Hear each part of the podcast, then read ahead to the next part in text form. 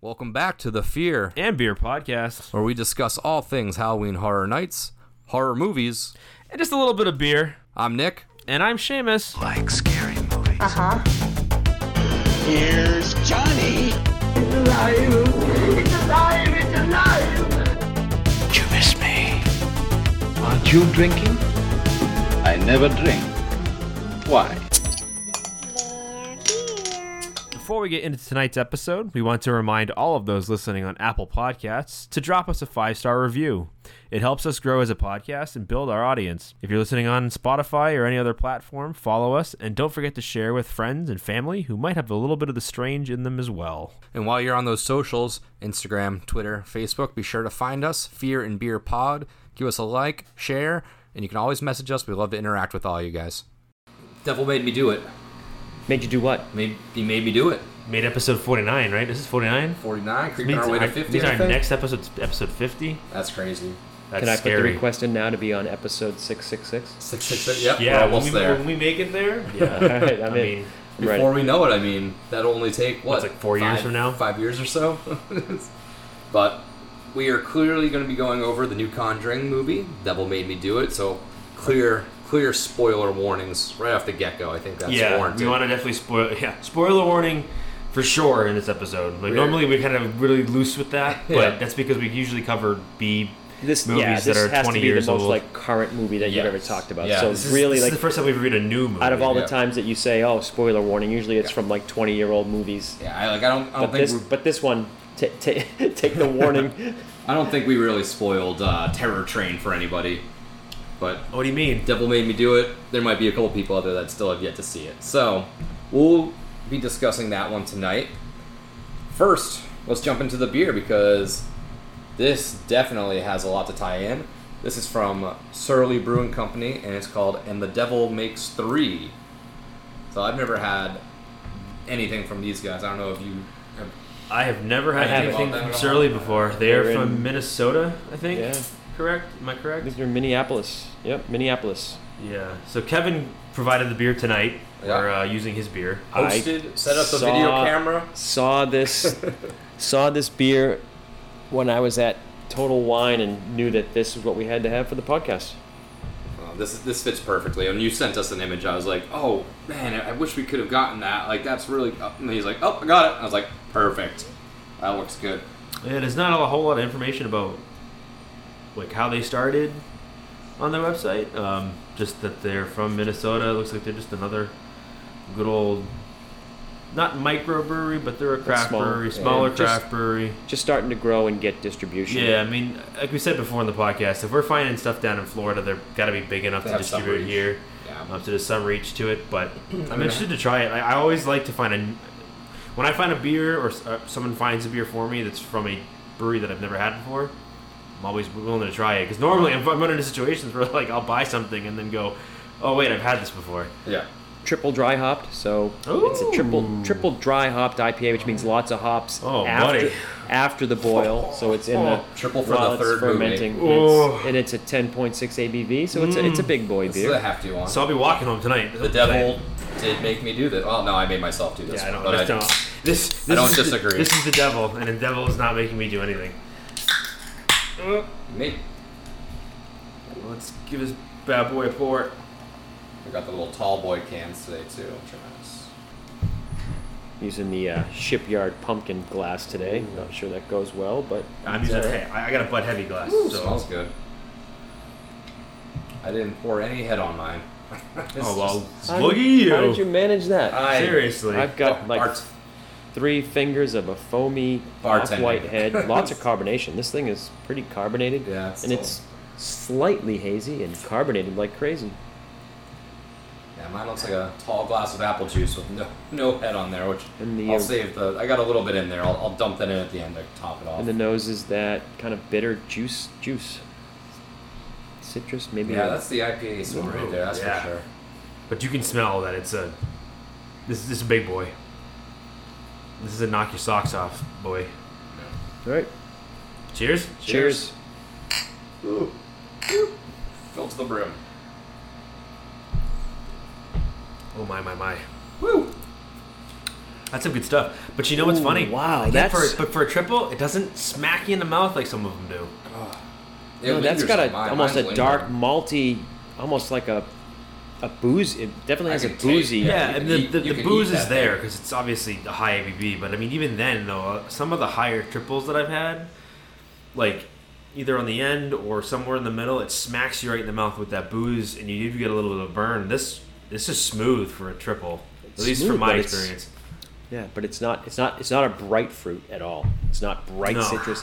It's that little bit dark and almost like some dark malts, but it's good. Yeah, you can tell it's dry hopped. Um, definitely not a like hazy IPA in any in any in any way. But um, This No, it's taste is pretty good. This one lingers for me a long. yeah, it's going to. It's got a lot. I mean, it, it- it's heavy It's on the on hops. Yeah. So you, if, if you're not a hophead, you're You not you, you don't yeah if you're not if you're not a, if you're not a bitter guy, not a hophead, bitter girl, whatever. Um, it's definitely not going to be for you. Um, but if you're someone like me, Well, that's it's got a huge it's got some hophead- malts, but it's also got a complex malt bill. So it's got El Dorado hop, Simcoe, and Cascade.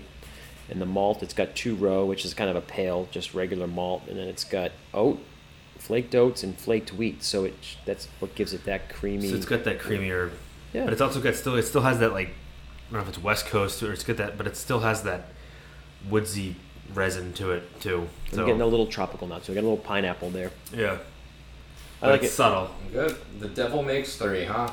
And the, the And image there's- he's holding up two fingers.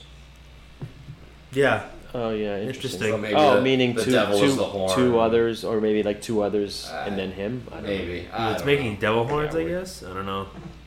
Hey, we all It's a fail cool math. logo, we all fail math. I like in a it.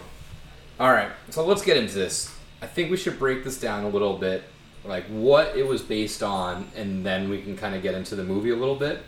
So obviously, with the movie, they're going to take artistic choices, anything that kind of helps progress the movie along a little bit more that might not be as, you know, Hollywood as the actual story is. So I kind of cliff noted the actual story from the records that I could find, and this is what it seems to be. So the whole story was the devil made me do it was pretty much the case, the name that they kind of named the case after. That was on November twenty fourth, nineteen eighty one. Arnie Johnson was convicted of first degree manslaughter for killing his landlord Alan Bono. And this was the first court case where the defense tried to prove innocence by the means of demonic possession. So this was the first mor- um, first murder in Brookline, Connecticut, and it was its 193 year history. So this is a small town, very rural. Obviously, no murder. So that so that's the, so the you know, I know we're not talking about the movie right yet, but Yep. the but the scene where they the newscast says the first murder this town's this town's had in Yep. the 200 years whatever. So that that wasn't just put there for like dramatic effect. Yeah, That's so that actually was true. And I did forget. We can, if somebody wants to try to look on their computer while I do this. I'm curious if there has been a murder there since. Oh, Because I mean, they made it 193 years. That was my other thing that I, I uh, was gonna research, but I forgot. So it's it's Brookline, Connecticut. Let's see if there's any murder records. I don't know. Um, Bono was stabbed several times in the chest and the stomach on the lawn of the kennels where they stayed at. So that part was accurate as well. And he was is around 6:30, I guess it was in Feb- in February. So he got convicted nine months after the fact, I guess. Um, the Warrens had told the police that since July 1980, Johnson had participated in at least three exorcisms involving his girlfriend's 11 year old brother David, who had been taken host of up to 43 demons. oh, I didn't know it was more than one. So they said in the true story, the Warrens, you know, I true is in quotations, but according to the Warrens' recollection, that he was that David the child was actually possessed. They tried to perform exorcisms. He was possessed by 43 demons. Um, he was, you know, speaking in Latin. He was doing all this nonsense. Right, and there had been, I heard there was there had been six different priests that had come Yeah. through to help, Yeah, and some of them were sent from Rome. yeah. So they, they the Warrens at this point So the church took it seriously. Yeah, and and they had that rec- they had that recognition. The Warrens at this So point. yeah, and and Ed Ed was a recognized demonologist. He was never I don't believe he was ever actually ordained by the Vatican. They I know they they claim that he was Mm-hmm. ordained to actually perform exorcisms, but I don't believe he ever actually was. And Yeah. that's just me from what I remember reading about. I Yeah. mean, don't quote me, and I'm not not speaking from any like actual knowledge about the two, but um, so even so because he was like recognized as a demonologist, the church did take it relatively serious because it's the church. I mean, obviously heaven, hell, devil, and God, that's all real to them. So if something like this were to happen, there's enough evidence Right. And, that like, they do take it. if you had got seriously. like one local priest that was like you know spent most of his time at the pub you'd say okay but when i read like that even the vatican like from rome had sent priests over for this case you're like okay they, they took it seriously Yeah, and the thing is, is like, however you feel about the Warrens and you know what they found, whether you think it's real or it's fake or whatever, um, they had to go through the church before they could do anything. I mean, that's that's true. Like they had to go to it. They had to go to go to the diocese that was local to them. They had, I think, they had a couple fathers, that the, priests or whatever, that they talked to regularly, and like they had to provide provide evidence, and it's shown in this movie too. Yeah. They had to provide evidence to say, hey, we do think this does warrant your intervention. Yeah, this Um, needs to be. So it's not like they were just like, hey, let's make up a whole bunch of bullshit to get Yeah. the priests involved Just and to we'll get make this, recognition. to make make, Hey, to let's, make go, recognition. let's go pick up that homeless guy we know and put the priest oh, costume back on Like, So oh, I'm- that's just whiskey. Oh, okay. Right. So I mean, so so so the authenticity of the of, of, of the Warrens, as far as like, did they like did they truly care about a lot of this stuff, or they were just doing this because? Um, right you well know, you could, you could to- you could talk about just the warrens and their legitimacy for hours alone right. But yeah. So continue. But the case kind of progressed to trial, and this is where Warrens they really start to get a lot of flack for kind of what you were saying. A lot of people were just claiming that they took on this case to turn it into a circus promote- to promote promote themselves, themselves. to get their their I don't know if it was ticket sales necessarily back then, but they would do tours. They would speak Right. at like colleges. Because remember, at this time, at this point, this was in '81. yeah, So '81, they were already Pretty pretty, well well, known at that point. I mean, they did. They were the ones that went to the Amityville. They had a few books written about them. Um, the first Conjuring movie was based in that house in Rhode Island, so that was a pretty famous case. So yeah, I can see where the where the public may look at it and go, "Really? Like, of course you're getting involved. Mhm. Like, and of course this kid says he's possessed by the devil. You know, Yeah. it's convenient excuse. So I can see why. Yeah. Uh, many assumed that Minnella, which is a character that was not in the movie, but that was his um, defense attorney, that they would use possession as some sort of like insanity defense and not go the route of the one they chose, which was innocent by demonic possession. They thought they were going to say it was insanity, so that way they could do that. But he did not. They tried to get that proved. And then at the start of trial, uh, Callahan, the judge, said he refused to hear Minnella's planned arguments about the devil's work. I'm not going to allow the defense of uh, demon possession, period. So it was a pretty quick, like, we're going to go with demonic possession. Uh, no, you're not. So come up Shit, with there goes come the up, whole thing. Come up with something else. Yeah, so So, it you was- said it was he. So was the actual quickly. lawyer in the in the actual trial? a- Yeah. a- a- a- not it wasn't a female. It was a female in the movie, right? I'm just curious. Yes, Yes. it was a female So in the movie. female in Yeah, just, yeah. they swapped it. Yeah, they swapped that for because I, it's just a character that didn't even really play a part besides that quick little scene that we'll No, the the, Talk the one scene they played about it. Yeah. Yeah. which was good. It was comical. Who knows if that was like a true progression of how it went? But the state argued that Johnson and Bono. This is where it really sorts of differ. That they had been drinking heavily before Bono was killed, and a waitress testified that she had served three carafes of red wine to the two men who were, Wait, alcohol was involved who were at the Mug and Munch Cafe on the afternoon of the stabbing. Muggin munch. Oh, is it still there? We should I do. a, hope We so. should do a podcast. now from I there. want to know. So Keep talking. I'm gonna Google that. So that's one one thing that differs that I'm sure we'll get into once we talk movie. But the jury deliberated for 17 hours over three days, and the jury convicted Johnson of manslaughter, not murder, because the murder murder shows intent to kill, whereas manslaughter did. Correct. So they might have bought the story that these were just two drunk guys that got into a fight. Yeah, Correct. so the whole demonic Not- thing wasn't even really touched about. I think it was more of a case of they were drunk, fighting over the girlfriend.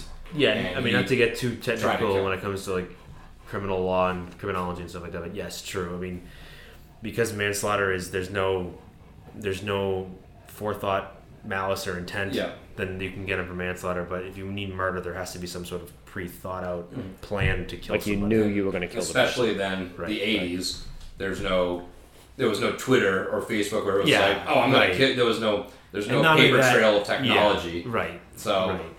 it's it's you know maybe it was, maybe it wasn't, but there was no way to prove it back then. So to step back just a few just a few minutes. So Yeah. you did say that like they threw this out relatively quickly, like they threw out the defense. um, That defense. he that defense, he pretty much said he's not going to allow so the, the, judge, defense of the judge wasn't going to have any of this All stuff. right. So the idea, so the, in the true story, it's like yes, they tried to defend this kid based on, they opened with it, and then the guy was like, "Yeah," and the judge is no. like not going But to based on it. what I've seen, like the media must have ran with it. Of like, course oh, they did. They're Of going to course try they to, did. they're going to try to I mean, defend him a- because he was possessed. Of possessed. course, it It was because a I mean. I mean, uh, yeah, and I think, and again, no, sh- no shade at the Warrens. I mean, they're both. I mean, obviously, God rest their souls. no pun intended. But you you don't bring them in. They don't get involved unless you want a media circus. At that Yeah, point. that's like I mean, gonna that's what you're gonna get, and I well, think that's part of where. you know you have no hope, and this is like a, a it's a hail Right. mary Ditch pass. yeah. Right, right. And I mean, to to the the real story was that David, the the young boy, supposedly was possessed. That they they, they did get possessed when they moved. He he did get possessed when they went to the house. Um, he did see a old man figure with like hooves and horns, and and he did have multiple exorcisms. Um, Arnie was at one of the exorcism and did challenge the demon, saying, Oh, he did, right. Take me on, not the little boy." And and there was accounts of him acting, you know, differently through this. So so that part Right, so Most of they, that's they, coming they from the didn't make up the story just for the case. Yeah, so this because was like stuff that yeah, so because those tapes exist, like Yeah, those of, were of the the, Exorcist, Yep.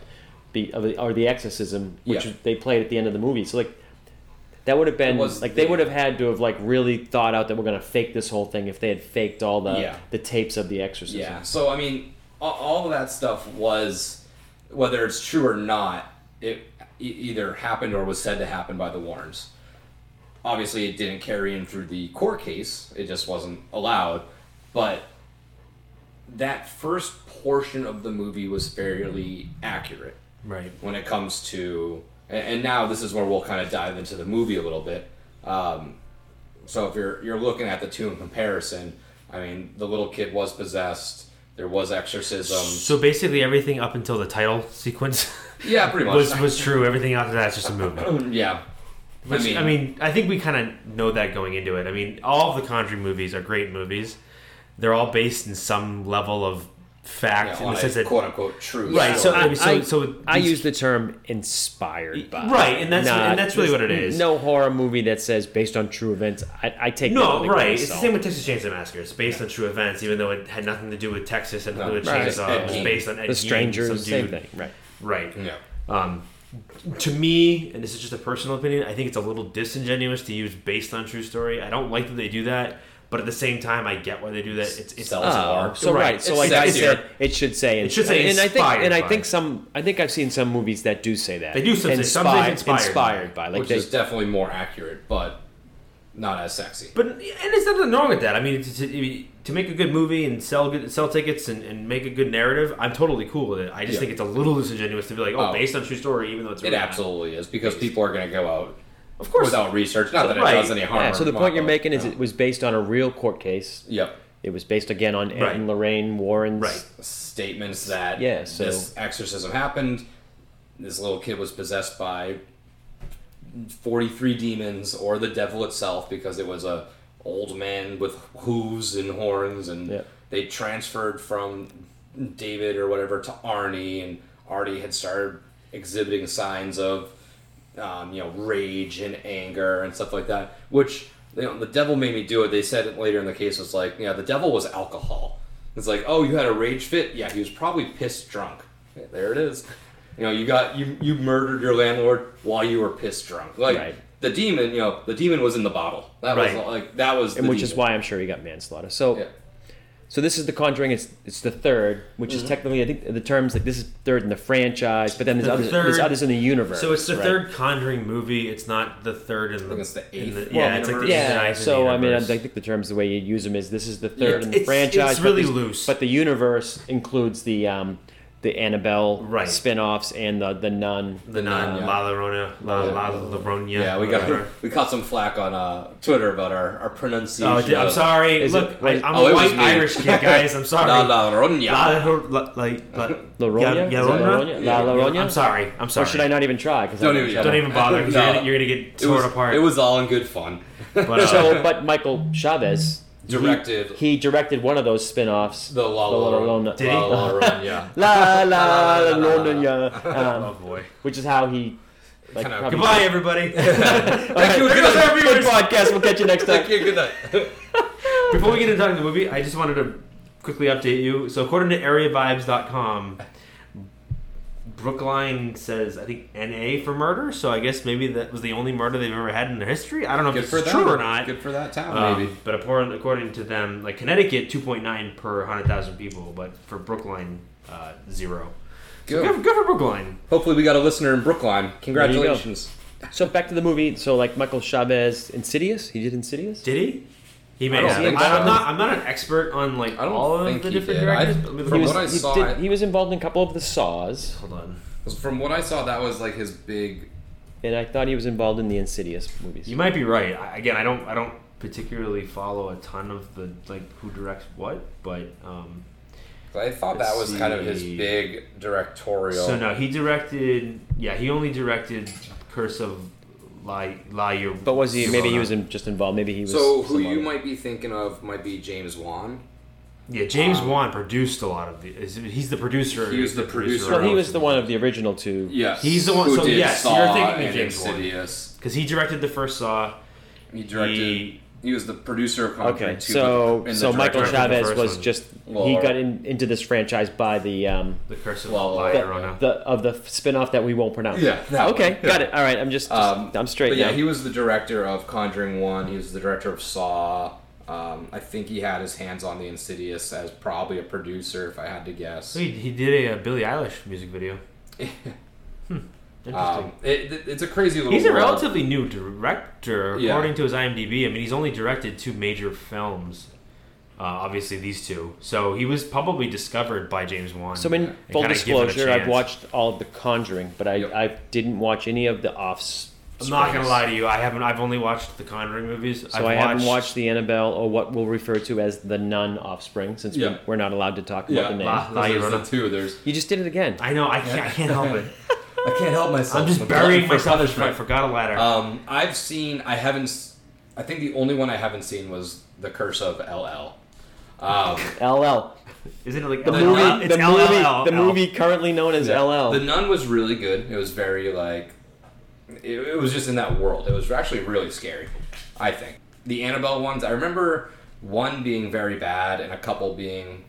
I think the newest one was the best one. I'd have to rewatch was there those. was there three of the think Annabelle there's sequence Three. sequels? I could be. I could be There is. mistaken, but there's. Alright. I think there's like Because Annabelle, Annabelle- comes Um, I mean, home and Annabelle I- comes home and then Annabelle creation. creation or something Yeah. like that. I'd give them a watch. You Yeah, can't, they're you fun. can't not. But it's a fun movie. It's Hell, if I'm gonna watch Thanksgiving with you guys, I might as well watch, Watch the Annabelle, Conjuring yeah. movies. No, I just haven't had a chance to get really sit down and actually watch them. Yeah. But now that they're on, I think they're all on HBO Max. So they might be. If not, they're definitely in the five dollar. yeah, so you can find them. No, they're they're good. Um, so yeah, I mean, in comparison, I mean, in the movie, it's, so this it's one is 1981. 81. So the first one, 1971. The second one, 1977. This one's 1981. yeah. So this is definitely. I mean, at this point, ten years in, it's definitely they have their their they're recognized now. So it's not as much of a unknown, but they, they come obviously prepared. We saw that in the movie because they had their film crew already set up and everything like that. But this was definitely, as a whole, this movie was very different from the other two.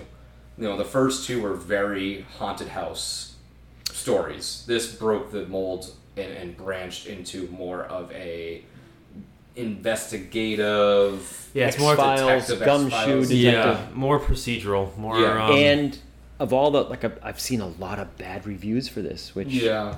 and a, and a lot of them speak to that that hmm. it's they broke from the one house, one family, one demon yeah, sequence, Yeah. and I and they had to because only because of the story that they were inspired by. yeah. didn't take like part of it. They had to latch on, or they had to include that part about the trial, which Yeah. meant they had to break out of this whole and takes I place wonder, in one house. and I wonder if part of it, and this maybe I don't know if this has anything to do with it if, at all or not, but um, since this movie was made after Lorraine died, so I don't know if maybe because they haven't had access to the actual two source material, because like Ed died in 2006, he was dead before any of these movies came out, but Yeah. they were Right, working he with, missed them all. Right. but they were working with Lorraine for many of the originals. Yeah, I would Um, imagine. I would imagine she had worked with them prior to her death. Si- side side Maybe. trivia. Did you know that Lorraine was actually in the first one? Yes, Who was she? Oh, She was sitting in the audience when Yeah. they were giving the um, one of the She speeches was in- lectures yeah, to like the class in- of Oh, people. okay. yeah. yeah. which is funny because one of my friends from back home had seen them on their lecture tours. Oh, really? Like Bill, Bill Oh, Grady. really? Bill Grady, uh, when he was in Oh, college, yeah, yeah, yeah, yeah, yeah. they had come to his college, which back then, forever ago. But that'd been cool to see them. But yeah, it's definitely they stray from the path of the haunted house, and and I still haven't quite decided if I and, and I've seen it three times now. I saw it twice. You've seen this one three times? Yeah, Oh, I thought it was your second because I couldn't wait, so I, I, I watched it without uh, my girlfriend, so I had to watch it immediately as it came out before work, and then I had to like pretend for a little bit that I didn't see it, so I could see it with her, and then I could go see it in the theaters again for the third time, and I still am not sure if it's like if how much I like it yet. I, I enjoyed it, um, but Well, I the, love the the, straying from like thing. the first two was intentional. I saw an interview with Yeah. Michael Chaves, and he wanted to break from that with the complete respect and knowing the ownership of keeping the franchise, and he wanted to push the Ed and Lorraine as far as he could without reaching a point where he said I you couldn't rein them back. Yeah. But so he he wanted to change this up. So that was not did. by accident. It not not you know Yeah. like it was it was intentional. Yeah. No, it's it's. I think if I had to go through all three of them, I think this one's my least favorite. I didn't not like it though. I did enjoy it. Obviously, we talked a lot about the whole you know quote unquote true story. So the whole like missing girls case in Danvers not real. The whole witch totems obviously not real. The whole master Satanist character. The whole Sidebar. I would Yeah. love to start just mailing those. Like, I build, build those. no, build those witch totems. and just just, mail them. just start Mailing mailing them. them to people. it could be like a new I'm Blair like, Witch. I'm not.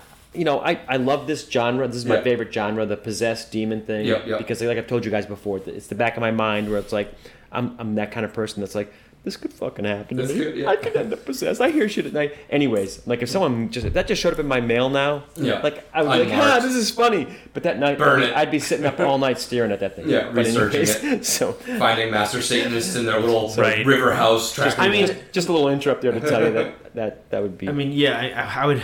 Granted, I would hope most people would watch this movie and realize at the end of it, like that's obviously dramatized. It's not Yeah. real. Like they didn't go and climb into a sewer and meet some weird, tall, slender lady like demon Yeah. worshiper you don't know that. the They master might- Satanist. who happened to have might have. pictures of the up that person that she sent. I mean, it's. It, I'll, I won't lie to you. From my perspective, this movie is actually this my second favorite of Okay. of the Conjuring movies. I've only seen the three Conjuring movies. The- I of haven't watched three. Annabelle. I haven't watched here. Yeah. the La, La Llorona or the um. You said it again. Why do you keep I, saying it? I'm gonna say it right one of these times. All right. If I take a hundred shots, one may go one in. of these will one exactly. Um, I'm like, La- la- la- la- I'm la- not the la- la- LeBron la- of la- names, la- right? La la la Um, my neurona.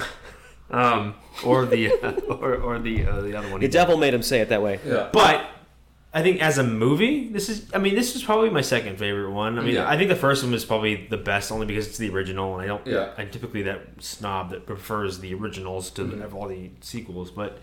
I think visually it was a really stunning movie. I think visually they did a really good job with the possession scenes. Um, I think that even though I know obviously it was animated, like CG, it was definitely some computer generated imagery to it. Yeah. But like the the body contortion stuff, which you see in a lot of really good. in a lot of possession movies, are creepy as hell. That's one of the points I was going to make was like that the contortion for two things. Like first of all, like even like in the first one where like the young girl's laying in the bed and she thinks like the sister's pulling on her leg and then like the Yeah. body gets dragged and there's nobody there. Yeah. That shit just creeps me out mm-hmm. because as I've told you a million times, that kind of stuff creeps me out because like, I can see that happening. right, and that's why And the contortion thing, Yeah, some of the reviews I saw that like, oh, that's all they threw at you for these demons. It was terrible, and I'm like, no, that shit creeps me the f out. That yeah. I mean, it definitely, it, it goes a little over the top near the end of it, but even then, it still looked visually pretty when good. When the little kid good. started doing it, it got a little bit overdone When he in, was the, the in, pretzel the, boy. in the prison scene, whatever. It's- but, yeah, but when but the, it's still at- at- like relatively the first time the young kid, I mean, not corny, but- David starts doing it, and of course it's a young kid, and the parents are there. You're like, I'm getting goosebumps. Yeah. I'm getting goosebumps just Right. thinking about I mean, it. it, and, it, and, it, and, it, and it harkens back. I mean, let's be honest. This movie, there were a lot of references to The Exorcist. I mean, the very opening The opening shot, shot, yeah. was was an you, Exorcist. all right, you want to go there? The, the interview I saw with with um, Michael he mentions it. Yeah, he, he says total homage. Of course it paying was. tribute. Paying his. He's like, Of I course it did it, was. intentionally. That's why he's got the hat. Yep. He's Yeah. got the exorcism case with him. the, the minute I He- saw it, he's I, like- I, I, I, it was like He, The Exorcist. I mean, he says absolutely. He admits for. it completely. It's totally Right. Yeah. paying. But I mean, the court. contor- I mean, even even beyond that, the the contortionist cont- contortionist stuff. Excuse me. It harkens back to Regan spinning her head around and all that different Yeah. stu- good stuff from The Exorcist and all that. Like, oh, the well, devil makes all these years shit. later, it still works for me. Oh, it's still, Yeah, and they I'm not gonna lie to you. Like, again, things don't. I don't jump at a lot of horror movies. I'm usually I'm I'm that one that will watch these movies, and it happens with all of them. Mm-hmm. I don't think there's ever been a there's been a few, and this movie did a pretty good job to a point. Um, the jump scares stuff, like a lot of it, you can see it coming. Yeah. there were a couple points in this movie where I actually it actually did not necessarily make me jump. But it got me, Mm-hmm. like I where I expected it to happen, didn't happen, and then it happened. yeah. I mean, for what for what it for what it is, James Wan, even if he's not necessarily directing, he always has done knows how to some of the best when it comes to setting those up. So, mm-hmm. so it's funny that you said that because a lot of the bad reviews I saw, that's one of the things they pointed out. They were like, James Wan is great at diverting you from thinking about where the jump scare is going to be, and it's not. It's somewhere else. Yeah. And that was what was lacking in this one. And that's it's funny that you said that because I, Yeah. I, read, I saw Yeah. that. And it's I mean it's definitely not as it's not as good. Mm-hmm. Like in the first one, like with the clapping when she's Yeah. sitting in the stairs, and Yeah. you expect something to come up the stairs, and all of a sudden you get the Right behind, behind her head, Yeah, like yeah. that. Still gets me. Yeah, I And- like those. I mean, my thing is, I I like the, those jump scares, but what I think I like even more is the very slow, creepy imagery that isn't really a jump scare, but Right. it, it, it like so. For instance, when the kid was in the shower, and it has that upshot of like this the shower rings, the curtains. Yes. and You it's see the hand. hand. And the hand slowly peels its Right, and it's nothing quick, and there's no jump scare sound. It's just like you can't stop staring at this terrifying image. And Oh, no, I'm with you there. I, I like that almost me, better than the jumpy. Right, like, no, and I think I would agree with you. I, I don't. I'm not cre- saying creepy sometimes is better like than that you can look at. subtle But- scares are more. But like subtle you know, creepiness. you have to have a little bullet. You Yeah. got to mix in the jump You do, scares and, and I think it's what makes these movies so good is that they do know how to do that relatively Yeah. well. I mean, I'm not saying that they're perfect Mm-hmm. because there are some rough jump scares in this one, but there are some good setup ones. And like you said, a lot of the subtle stuff where they don't actually hyper focus on it, like Yeah. they don't want you to necessarily focus on it. Yeah. Like if you think of like um, even more recently, the we've talked about it before is. Um, Insidious. well, Insidious is one of them. Insidious is one of the best examples, more recent examples that's of my that. favorite It's one of really subtle. Um, but I'm, what the hell is the show on Netflix? They're making a house about it. They're probably making a house about it. Oh, Haunting a Hill. House. House. Hill House is very subtle with things Yeah. like that. There's like obviously a lot of that in your face jump scary stuff, but Yeah. at the same time, it's very subtle imagery that is meant to creep you out. Is to make you feel unsettled. Because like I've watched a few movies where um, you're watching it and the camera is focusing on something, but it's not focusing on what's happening in the in, in the in the actual Which- scene. the, the the reviews I saw, like some people saying about like the jump scares weren't as good here and stuff. Part of it is when you're doing the one house, one family, and you're confined to one house, it's easier to pull that off. Mm-hmm. can- yeah. Because in this scenario, that like you're leaving, you're going to a courthouse, you're going to a jail, you're, You're going, work, you're going you're out, yeah. So that like you lose the environment in a dark house that's possessed. You, it's easy to get shit creepy Yeah. around every corner and you can progress. but like just leaving this one confined environment Yeah, you, I think you get a you get like kind of a, a, breather Yeah. like so there, Right. like It's like when you go to the There's prison between. like the, this the, the final like the scene where like Arnie really gets like possessed in the infirmary you know the infirmary or whatever Right. is is creepy but when but you normally when you were going like to the prison scenes you were like Well, the "Mm." claustrophobia is what gets you in those earlier movies. So there's So single that's a little bit- location. because you feel you feel like you feel stuffed up. You kind of like you get to you get to kind of relate with the characters better in those situations. I think than you do in this one. Like I didn't relate to Arnie. I didn't relate. To Well, the fact that he flat out really did kill the guy, Right, You're and it's not even so much- of it's not even so much You're that. kind of like You don't really feel bad. I mean, it's tough to. They- mm. You're not really rooting. In Right. these movies, you don't even well, root for them. You I guess you could say like and when it starts off, you're like really feeling for David because you know the little kid he's possessed. Yeah, All he it did- sucks to He see laid that, yeah. Don't lay on a waterbed, man. That's, I guess so. I don't know about Oh, you. I, I we'll talk my about, we'll talk about scenes you liked waterbed. after, Yeah. but like the waterbed scene was good. Um, but yeah, Arnie, you couldn't really like fight for. Um, before we get down the rabbit hole, though, mean, I you- guess- I mean, so- they- but just Nick was saying where you where you rank this in the three. Yeah, Oh, let's yeah, get into yeah, those then. yeah, Yeah. yeah, so, yeah, no, fine, we, yeah. we, we started there and we kind of digressed. Yeah. But you were saying it was the second of the three. so this For me, is my it's the, for me You it's the said it was a second th- favorite. Oh, you I said think it for was a him, this is my least favorite one. and you're saying the second. Yeah. So I- for me, mine go Conjuring two, Oh, really? Conjuring one, and then Conjuring Interesting. three. I, I think the second one is the scariest one. I think with like the whole, I love. I mean, like the little British kids are terrifying, but like Well, that's that true. introduces like the crooked man. That introduces like the little wind up like light toy that they use inside their little hut. This introduces um, the the the old man in the chair who's like speak it and I love that the ending of it too where it's like they have these two different recordings of the old man speaking but he's speaking every other word and then they play it at the same time and he's like they find out that it's not the old man the the, the, Yeah. the nun is is working through the old man and yeah, two two invented the nun right? that whole like where she it's introduced through the painting like I thought two stuck to the formula of one where it's haunted house, but they did introduce it was kind of the mix between the two. It's not as haunted houses as the one, and it's not as on the road as three is. It was kind of that perfect little blend. And I just thought I thought that brought a lot more like terrifying moments. Um, and I just liked that story I think better. One is I you can't say enough about it. I love one. It's great. And then three, I don't dislike it, but for me it's at the bottom. So two, Yeah, so one, I mean, three. You, you put a good sell on for the second, which is all good stuff. Yeah. stuff. I would, I, I originally was meant. I- I'll say it's one, two, and three in order. Yeah. Maybe partly because the first is the first one. It's always like the one that Yeah. introduced you to the Yeah, franchise. that's what's weird about me. Is I, but- I, for me, it's one, three, two at- as of right now. I like two. Yeah. Like, me saying the two is ranked third doesn't mean I don't like it. No, yeah, and say yeah. It just means I, I, I- I have a, I have a thing. And we talked about this before. All of us have, even off the podcast.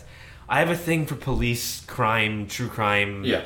Procedural shit. Like that stuff makes like I like that type of stuff. Yeah, so yeah. you mix the possession, de- devil stuff with a police procedural, and I think it's, I think it's fun. yeah, I 'Cause you wish feel like they you're went. getting to the bottom of a mystery with them. So I, I wish they went more I into think it. they would. Yeah, I think it's going to be in order, and it's partly because of the, like what we've talked about, where the third one was a little bit more. They they because of the story they picked or were inspired by. Yeah. Had the court case in the prison, which took them out of the single set, you know, Mm-hmm. genre. Made it a little more X Files, like Yeah. we're, we're gumshoe detectives, which I is think what they were but I think to- it took a little bit away from the what creep could have been factor. told, yeah. Yeah, so I think what they were doing here is like obviously the first two movies that was more of a story of houses either being possessed or people being possessed by a spirit in a in a home or Yeah. something like that. Whereas this one was more of a it doesn't necessarily mean that you're possessed, but we're leaning heavier on the curse angle, Yeah. the Satanist angle, which I think that's another thing that bothered. This is like, I know we'll get into like what bothered us about this movie, but the Satanist thing is one of the things that kind of bothered me about it. And I'll We can talk about it now because we're just kind of we kind of touched on the true story. We so fine, touched sure. the So- movies and rankings. So let's get into like likes and dislikes. Yeah, so so I mean, like I said before, what I liked about it visually, the movie was really good. I mean, I think for a movie in 2021, it did its job. I, I don't think it was over. I mean, I think there was a, there were a few things a little over the top, but I think visually it, it, it did its job, did really well. Um, when he's going into like that dark place at the very near the beginning when he when he kills the guy. I liked that I when like all the that. I lights like got that. The lights kind of go, and actually, in a, in a lot of aspects, a lot of yeah, a lot of parts of this movie where the light will cut out and the sound kind of works with that and Yeah. cuts out and like the the change in the red lights. The Yeah, well, it changes the. I don't want to say mood, but it changes like the direction. Not It shows it shows a character shift. yeah, it's trying and, to and show you he's become right. It's possessed. just visually, it's giving you a shift, um, and it's abrupt. I like when it's abrupt like that because Yeah. like it catches you off guard. So that stuff I liked. Um, one of the things I don't like is I, I hate the coverall generic term of Satanist. Yeah. It drives me nuts because like there's so many different forms of true Satanism. Yeah. That like just to say, oh, she's cursing people, she's a Satanist. Like I, I get it. Like I know what they were going for. In what sense? Well, they want to. They want to. They want to encompass as many people It's in the audience as possible. yeah. Like it makes total sense for people, most people to say, "Oh, Satanist. She worships Satan." But I have a problem with it because you know, in obviously in the in reality, like a lot of Satanists are less worshiping the literal devil and more saying you have your own free will. You don't need a god to tell you what to do. Almost like atheism in, in a way, but not quite atheism. Um, but I think just not maybe giving us a little bit more as to what specifically that she was delving into, Yeah. rather than just oh, I'm going to put this random Latin curse on these random people. Yeah, I'm just gonna curse them. The why the wasn't fuck of it. there. Yeah, the why wasn't there. Like, Yeah. I- I mean- well, the, what wasn't there was how did she pick them? Yeah, or Wasn't, why? I mean, or that did- part didn't even so much But, bother me. but she should have. There should have been some No, connection on why I agree she with knew you. them. I agree with you. like- I mean, if it's gonna be truly random, at least establish that it was just she just said it to random people. Yeah. But the other But- part that bothered me is there was no there's no why. Like, why are you trying to bring a demon into this plane? Like, what are you what are you trying to accomplish? just to send it back because like she pulled it out Just to and say the she idea did it? was and the curse was like one has to commit suicide one has to be murdered and then the demon can go back to hell well then why did you take it from hell what was like, what was the point? What was the reason for it? That's well, that, yeah. that's So I mean, the that's really reason, well, which which, I think was a benefit to the story, like the the priest's daughter got obsessed with it because of his dealings with it and collection of like Oh, and I'm fine with that. so I think the that part storyline doesn't that, that part of the so storyline added a benefit where I like mean, I was oh, happy be that- careful what you you know your what you pass on your passion to kids because Right. they might take it a little different than you do which was kind of a warning to like Ed and Lorraine like be their careful kid, yeah. be careful what you pass on as your passion Right, because right. like you're fighting evil but the kids might get fascinated and, exactly and, end I, up like mine you and I know, think that to me, I actually, I, I, I, I was a little concerned because I, I obviously I saw it coming that that guy was gonna, that priest was gonna make a reappearance. Like they he made wasn't- him creepy for a It, it, reason it was, it was it was a reason why he was the way he was, and obviously when it comes back to him at the end, you're like, oh, okay, cool, here we go. something he has But something it was to do it, with it was kind of nice that they did flip it on you a little bit in the sense that you think that oh he's the reason like she, he's he's in on it. Yeah. In reality, he's not in on it. He just knew- He was just a warning for them. right but it was a I thought it was a good But that was effective. I thought That it was was, a good, a good yeah. twist when he's like No, no, totally he starts with that. talking about his daughter and then I'm like oh Here we oh, go. that's who it is But I, but at the same time, I, I needed more as to why. Did, I mean, I get the daughter was fascinated by it, and she's like enthralled by the devil and all this stuff. Yeah. But what is the end goal? What was she trying to accomplish? Yeah. Other than just saying, "I want to bring a devil here and then send it back," or Yeah. a demon here and bring it back. yeah they didn't get into that part at all Right, That's- and, and, I, and I guess there's so much they're trying to handle all at once, but at the same time, like a Just- two-hour movie, you yeah. can at least Do throw me something, yeah. to show me what, what what's going one on. One part that I really that I thought was funny that I really wanted to like some some way make an appearance like right when they go to that uh, the morgue and they're like oh it's locked and he just like Oh, the fat guy. yeah but like before that he just like smashes the little window open with his cane or whatever Oh, yeah, yeah, yeah. And he's like don't worry we're paranormal investigators like like we'll just leave it out like what the who do you think you are Right. like, like, don't worry we're ghost hunters we got it it's like sure okay Ed whatever you want I think, it, well, and part of that also, you can see that in a lot of the movies, is they totally they play up Ed's personality. Like if you've Yeah. watched anything from like the actual Ed Warren, he has kind of that like clearly I'm the smartest guy in the room. Yeah. I know what I'm talking about. It about. me of like Dumb and Dumber when he's like, Right. "Don't worry, I'm So a limo little- driver." yeah, Like, so it's it's a little it's a little goofy when he does that, but at the same time, like they're playing up that. But I think a credit to this movie is a little bit of the like a little bit of story depth. Like they didn't have they didn't have to add Ed gets the heart condition, yeah, which made Lorraine kind of the lead character. Right. Yeah. So that, that's switching it up, you know. And Right. Yeah. so you have this thing where like now you're chasing your wife through the woods and.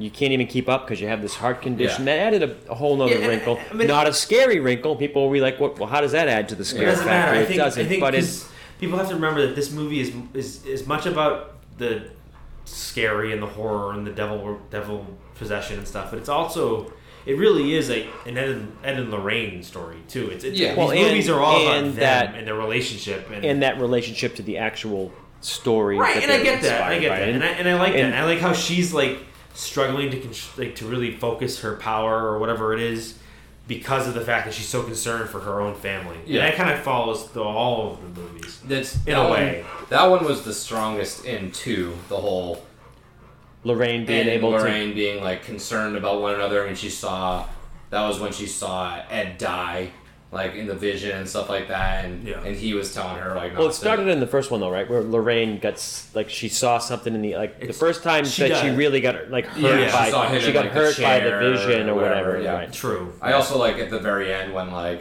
he's having his like like heart condition or whatever, and she's then he's like locket. he's like I forgot my pills. Like And I what, he, wanted. what he forgot to say was, "I forgot my pills." Yeah. again, Again. And she's like, "Yeah, I got you." Yeah, I'd be like, you know what, fucker? This is where we learn about actions and consequences. Yeah. You know what? Now you die. I, see, I'm okay with Take that. your I think pills. it's cute. I mean, it's a callback to the first Conjuring. Yeah. When his when her daughter gave her the locket, like that's where that locket came from. Mm-hmm. Um, funny fun, fun fact, everybody probably knows this, but the daughter is the same actress through all three Conjuring movies. Okay, I didn't even look up yeah, look so that up, so I didn't yeah, know no, that. so her daughter in the first one, the little girl, is the same girl that plays the daughter in this movie, which is in the second movie. interesting. I mean, It's the same actress. I'm curious about the year gap.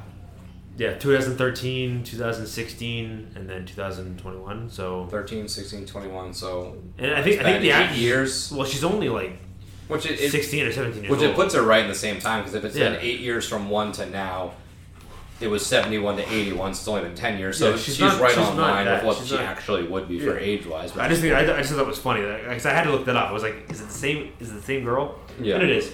Um, makes you wonder like, how much that girl in real life, how much money has she made being Um, like the Warrens? Like, side character. no, I know, no, Yeah. I'm not gonna, I'm not gonna like in the movie. I'm just talking like, I mean, she obviously controls their estate. I would assume. Oh, oh, Oh, oh, because the actual daughter that, yeah.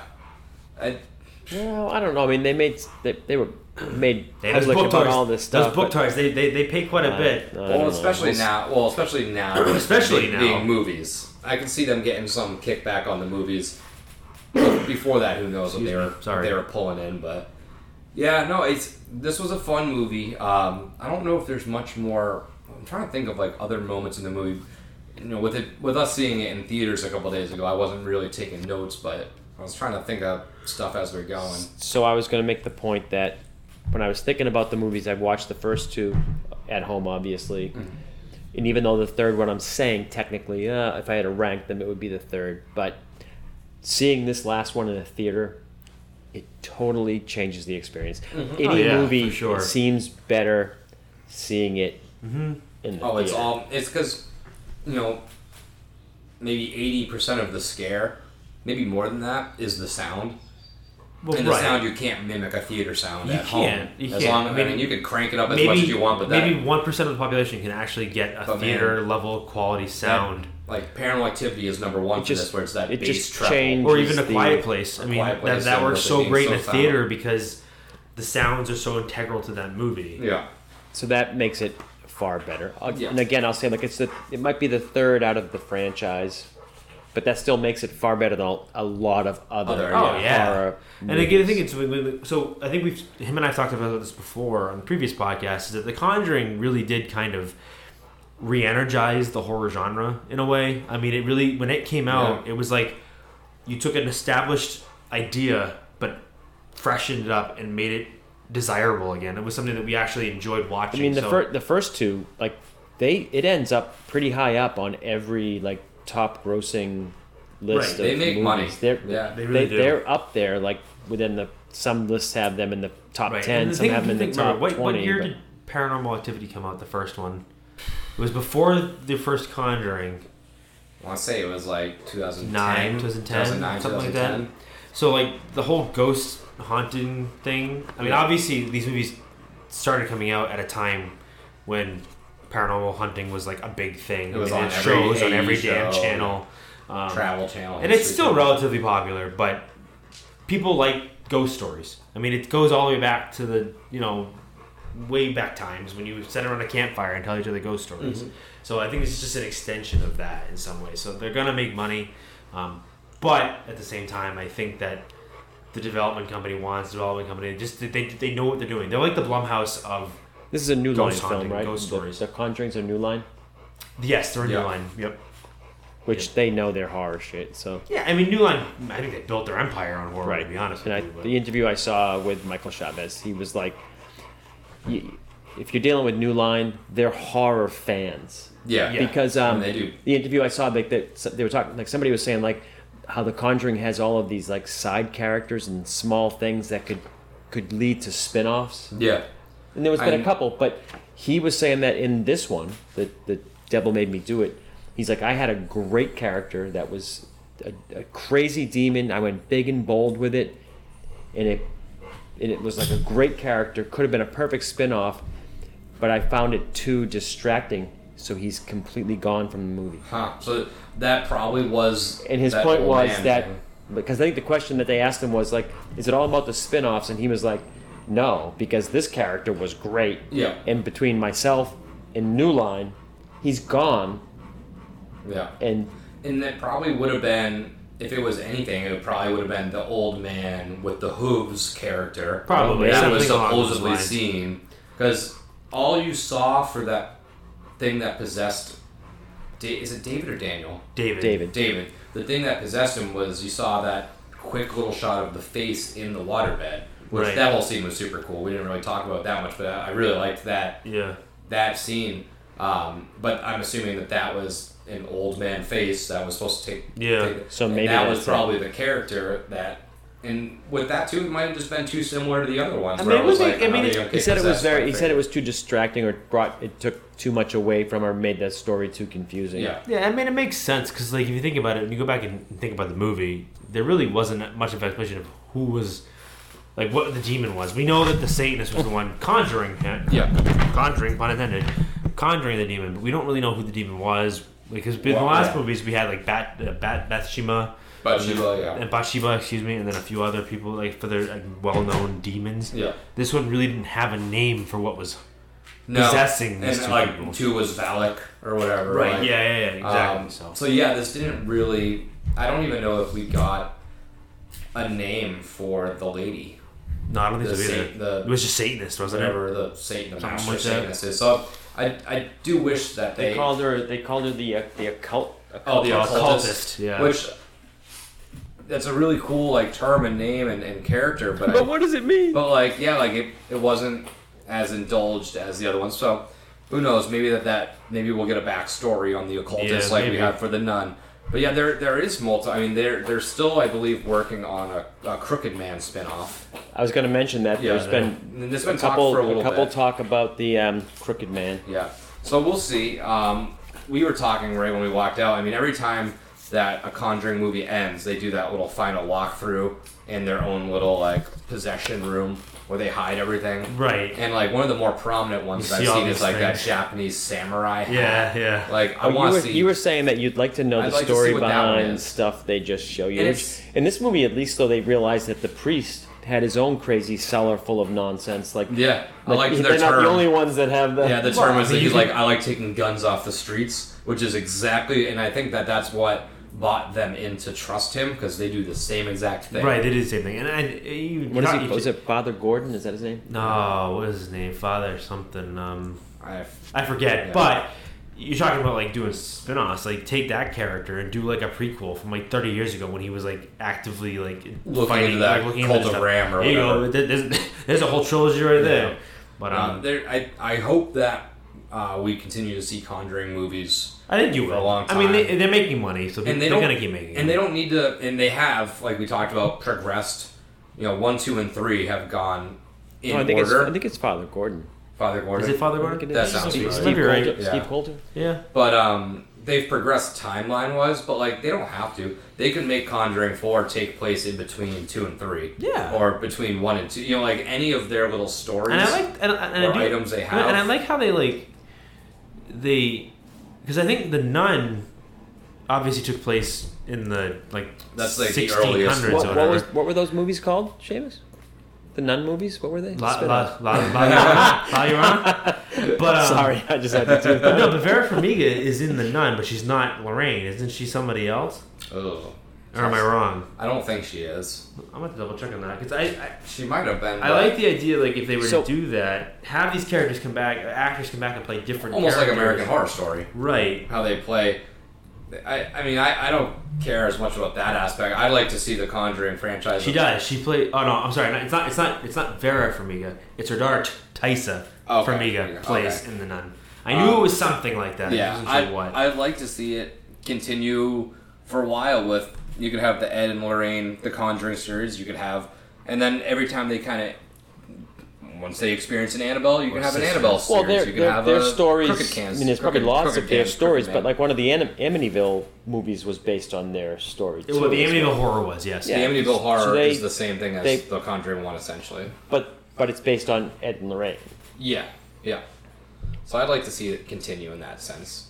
I, I will say before we end it, um, one other thing I did like is that every scene where there was a possession of some kind, there is some level of based reality to it. Where since like you you could say like, all right, I can see where they're going with as far as the possession stuff is concerned, but I can also see how it could be perceived as a possession type situation. So, for example, the kid playing on the waterbed, you know, he could very well have just put his hand through the waterbed because it was an old waterbed and Yeah. it exploded. And I somebody mentioned that that was a reference to another movie, but I can't I'm sure it remember what was. I don't know the, which the one, but- waterbed, the face behind him. They would- said that that was kind yeah. of like Oh, maybe yeah, I don't know. Nightmare on Elm Street when Johnny get, Depp gets Yeah, sucked there's into a million bed. different ways you know, maybe. also a new line. Yeah, I mean maybe. Instead of water shooting out, it was blood in Nightmare on Elm Street. Right, but I, but again, a lot of the, a lot of the situations the characters find themselves in, I think, you can be explained two different ways.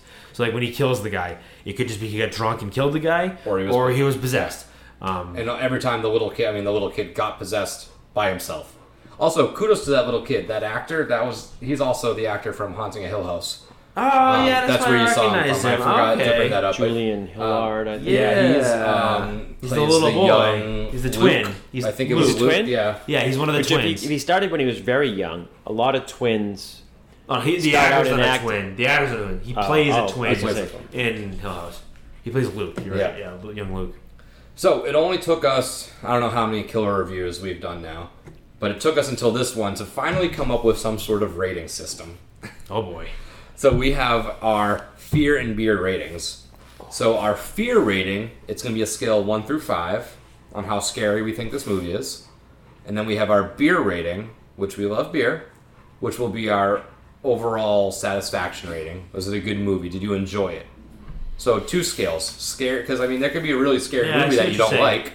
Yep. Could be a non-scary movie that we do like. Yeah. So it'll kind of be two different. It's interesting because, like, I think I think what's what's nice about that is they're both very um, subjective uh, review uh, Yeah. ratings. It's not necessarily like you, what you find scary is completely different than what I find scary, Mhm. as well as what you like is different than what I like. Correct. So that's really it's, it's interesting. So, So that'll be going forward our new scale. So Nick came up with this. I had nothing to do with this. Which I mean, it took us um, a year of doing it to use our own name in a rating system. yeah, why not? It Why was not? staring us in the face Why for not? this long. So we'll do our fear and beer rating. So it's gonna each person's gonna get two. So I guess so if I were to give this my fear rating, I'd probably put this at. Actually, before we do ratings, do you want to do halves? Sure, I, I like halves. We'll do halves. because I'm, I'm very I'm very judgy. Yeah. Yeah, let's so do instead of halves. solids, we Halves can do work. halves. Let's do Because halves. I'm gonna put this at mm, two and a half for fear. okay. I think comparative to the other Conjuring movies, the time away and like I, I think there was a lot more fluff to it. If I'm thinking back to it, there was mm, five, maybe five or six jump scares, and a lot of like the close-up imagery that I think was supposed to be scary wasn't really that scary to me. Yeah. I mean, you had the jump scare with the faucet turning on with it going red. You had the jump scare with the girls running out with flashlights. Um, but for me, there was just a, a handful of them, and, that and that was kind of it. So I think my fear rating is a two and a half. What do you guys think for your fear rating? Yeah, I mean, for my fear rating, um, I think I'm right along the lines of what, what you're saying. I think I, I'll give it a two just to be different. Two. But I mean, I'm right on the same lines as you. I think that this movie, it wasn't outrightly. I mean, it wasn't outright scary in any way. Um, I think I enjoyed it more so for just what it was as a movie and how well made it for for as how it was made and the story and everything else. But as far as being scary, I think it was only about a two. Because again, jump scares typically don't get me, mm-hmm. and part of it's because I'm always trying to figure out where they're gonna happen. Yeah. So I'm already anticipating it. So it's not. I'm not gonna jump normally. If if a jump scare can get me to jump, then it did its job. Because like I don't typically jump at jump scares. It's when you feel uneasy. That's the Yeah, stuff that scares you more than anything else. yeah. So there were a few times this we were maybe I feel a little uneasy, but other than that, I don't I don't think it was super super scary out of the, No. the realm. Mm, Kevin, what do you think about your fear rating on this one? I well, the, I think the the franchise for me is like it's a four franchise. Yeah. But I think this one delivered a three. A three, yeah. So I think we're all. I mean, we're all in the same same area, which is good. So now we'll get into the beer rating. How good this movie was. One through five. I think I'm gonna let it sit at. I do.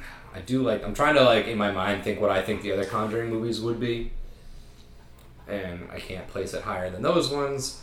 So I think I will go a three for this movie. I did enjoy it. I didn't really. I didn't dislike it at all.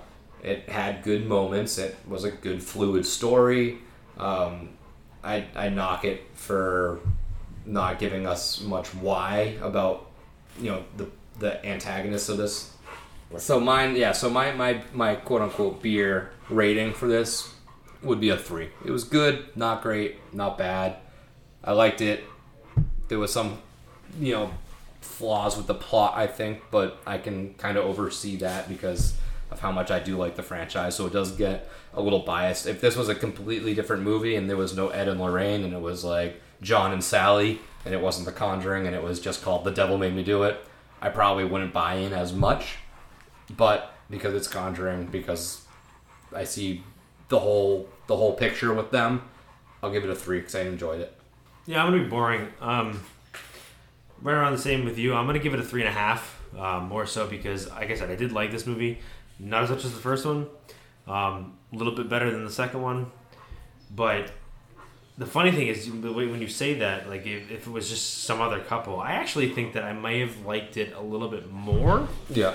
if it had just been Devil Made Me Do It. 'Cause your It was expectation just would have been some lower. random demonologist who were like, it was like, hey, this person kills him, and and, and and take away the whole like this is based on a true story. This is just a fictional story Yeah. about devil possession. I think would have made it better Yeah. and So more you think that knowing that it's like Ed and Lorraine, like it set a higher bar. Yeah, because I think we're not going to get into it probably, but when I, I think a lot of the Ed, Ed Lorraine stuff, I do think part of it was a fame thing for them at that point. I think in '81 they were like, "Listen, we're huge now, comparatively speaking, in this realm of the world. Like when it comes to like demon, demonology and and, and, and paranormal, because like they were like really." The first mainstream paranormal investigators. well, that that we know about. that we know about, uh, That for we know sure. about. But I Maybe mean, there was others, but, but that's that- the thing. ones but like that we know, about, right? them, Right, so like exactly. obviously they were pretty big. So I part of me thinks that like part of me feels that like because of how much has come out about the Amityville thing being a hoax and a lot of the other things What? that they've done. What a hoax? What? I just I. And again, I didn't want to, I didn't want to divert this discussion into like how much we think that this is real or not. Obviously, we could we could do a podcast just on like you could you on really like can take all the movies that think they're based on reality and sh- shoot the crap out of them. Right. The, reason I, the reason I'm bringing this up is because I, I give it a three and a half because of the fact that I think that it was a relatively strong story. There were some parts missing a little bit to really kind of explain why it was happening, but all in all, it did its job. Um, I just think that if going off what he said, that if it wasn't Ed and Lorraine, had nothing to do with the Conjuring universe, I honestly think it may have been either the same or maybe slightly better for me, just because this is a fictional story. It's fake. It's not real. Not based on anything in, in, in reality. Um, it's just a fun, scary movie about devil possession. But I don't know. I still think this was pretty good. So three and a half is probably what I what I, what I would rate it at. I, th- I think a three and a half is reasonable for just like enjoying a little bit of the scare factor that comes out of the originals Yeah. with the hey something new like it's that It's different enough. that detective thing where like oh like we're gonna search for the answers and then find like oh the like again bringing the priest back in with that twist of oh it's his daughter why did that Yeah. happen now that's not trapped in a house scared to shit so it's a different interest, but Yeah. so yeah. No, overall, I do like this movie. Did you happen to see what the Rotten Tomatoes ratings of this movie is? I did not bother looking. I don't typically do after for new movies. I don't typically check and take a look at the ratings on that until about six months Yeah, after it's, released. It's but definitely more split than the other ones. So, just for example, The Conjuring 1 had an 86% with critics and an 83 with audience, which makes sense. which is good. Conjuring 2 had 80% with critics and 81 with audience, so makes sense. same thing. And then so far this one has a 57 with critics and an 84 with audience. So it's which is surprising. I thought this would be I thought 2 would be more critically acclaimed and I thought 3 and then 1. So I'm I'm not surprised by the first two movies, and with this one, I'm more surprised with the with the audience review. I thought the critics would be harsh, but not like bad enough that they would drop it below a, a, a 50. Yeah. And it has a a good amount. It's like 203 critics Yeah, rated, so, so, I mean the fact that the, the fact that like half or a little less than half didn't like the movie Mm-hmm. um, surprises me a little bit. But the fact that eighty four percent of the audience it's the highest out of is the 3. right, which surprises me a little bit. And, and I know it's weird because I, I actually think this movie's pretty good. But I think a lot of the audience, I figured would have felt more along the lines that you both felt, where it was like it was okay, but compared to the other two movies, it's not as good. Yeah. So I'm surprised that it's actually higher than Yeah. than the other two. No. All right. Well, I think that wraps up for the killer reviews for The Conjuring. The Devil Made Me Do It. Does anybody else have any last, last little tidbits for this thing? No, I mean, I, rec- all I recommend it. Conjuring Doubt. yeah, I mean, as far as Yeah, go see it. recommendations, Go I would check it see out. it. It's I in mean, theaters. well, I mean, If you you have HBO Max, Yeah, I was gonna say it at this home. point, like you have no excuse almost Yeah, because like if it's have on access. HBO and it's on in movie theaters, Yeah. if you don't want to go to the movie theater, fine, watch it at home. Yeah, I would strongly suggest seeing it in movie theaters. yeah, Um, and obviously, it makes a, a much bigger impact. yeah.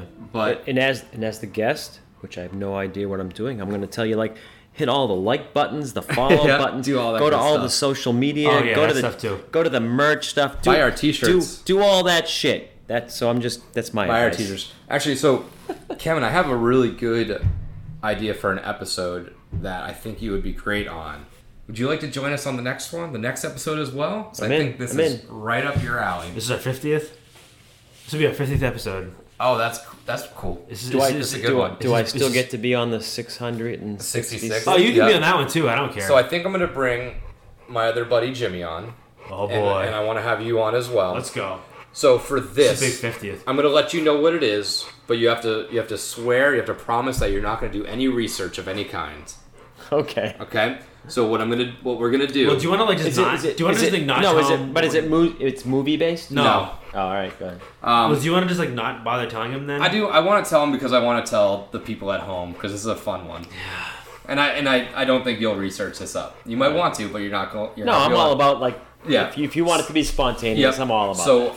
neither you or Jimmy, I believe, know really much or anything about Halloween, Horror Nights, the actual event. don't know anything about it though. Perfect. Like I know of it. Yeah. And I like heard you guys talk about some. of I, I listened to the podcast obviously, yeah. so I've heard you talk about the real houses and the houses you'd like to see. Yep. So there are characters called icons that have come and gone through different events. So maybe you've heard about some of them on on this. So on this episode, what we're going to do is we're going to show you and Jimmy pictures of certain icons. and I want you to give us the name. I want you to give us a backstory of what you think that that person may or may not have, and we'll have little biographies on our on our end that you two cannot see. And I want to see how closely two newcomers can accurately pick what the Well, I won't know actually who they are, but I'll make up a story for Well, them. go. Correct. That's the whole you can point. see, Right. yeah. So Right, you'll so see I the won't image. know. Like the, the, the goal won't be for me to know who they are. Correct. I will not. I'm telling you now. I Yes. won't know who they are. Yes. But I will make up my nonsense. Yes. Oh, I'm all. I'm Which good. and then I want to see how accurate because I it'll be very curious to see. my background might be better than the actual. I think it'll be very fun and and Jimmy's very creative as I was well. gonna say I, I literally just want to do this to see what Jimmy is gonna say. but I want to so we're gonna show Jimmy and Kevin who have not done Halloween Horror Nights images of Got these. So, icons. but the goal is not like what you're trying to test us to see if we really know. No, I want to see what you're, s- what you think. right, It's supposed like, to be like you. If you were to make up a story about this yeah, person, who is this it be? person? What is their name? Oh, What is that- their backstory? that sounds fun. This is this is going to be a good one, and it's perfect that that's our 50th anniversary. Uh, oh, I'm Um, totally. It's a, that, that's going to be a very fun, engaging one. So it's a very like HHN Yep. intro for some It's like people. what's that? What was the show? What's my line? Or- Yeah, kind Yeah, of like it's almost like lines. Balderdash. You, just Right, gotta- right. you don't want to make the right one. You want to make one that people will believe. Oh, to the be way true. it, the way it should work is We, we give you four different ones. we need well we we need someone the real backstory, No. my backstory, and someone has to pick which one's real. Which one's the real ones? That's actually that's pretty fun too. Could do that, but we'd have to find multiple people, Right. more Yeah. people that We'll didn't start. know. We'll start with this one. We'll one. go with this one because there's plenty other ways we can work this idea into other HHN or movie folklore. We could do this for we could do a, a horror based Balderdash at some point. But I think for right now we'll leave it at that icon uh, icon biography Balderdash, if you will. So that'll be a fun one. So check it out next week. We're going to be bringing that for our 50th episode. Big stuff. We have merch on online for TeePublic. You Buy guys the can go Buy that merch. stuff. For fuck's sake, buy the merch. We've already sold So it's been a Like bit. fif- you know, yeah, we could we've 50 sold a some few. odd items, So so thanks it's to everybody cool. that so, thanks to everybody that isn't Nick and I that have bought stuff already. Um, the support you guys show us is awesome. Um, I mean, I I love all the support we're getting. It Blows me away that I've got you know hundreds of people that listen to my voice every week. So keep it up. Keep listening. Keep following. We'll hopefully see you guys in October, in Because if you if you don't buy the two thousand shirts they have in their yeah, we're, Yeah. yeah. I mean, they're I gonna mean- have to I donate mean, it to charity. screwed. My I mean, family's gonna live in the gonna, street. You're gonna, you're gonna see some potatoes the rest of my homeless life. people wearing their shirts. You're- yeah. Oh man, but yeah. So we will guys, we will see you next week talking HHN icons with beginners. But until next time, this is Nick. This is Seamus. And Kevin. Happy haunts. Know, it's Halloween. I guess everyone's entitled to one good scare?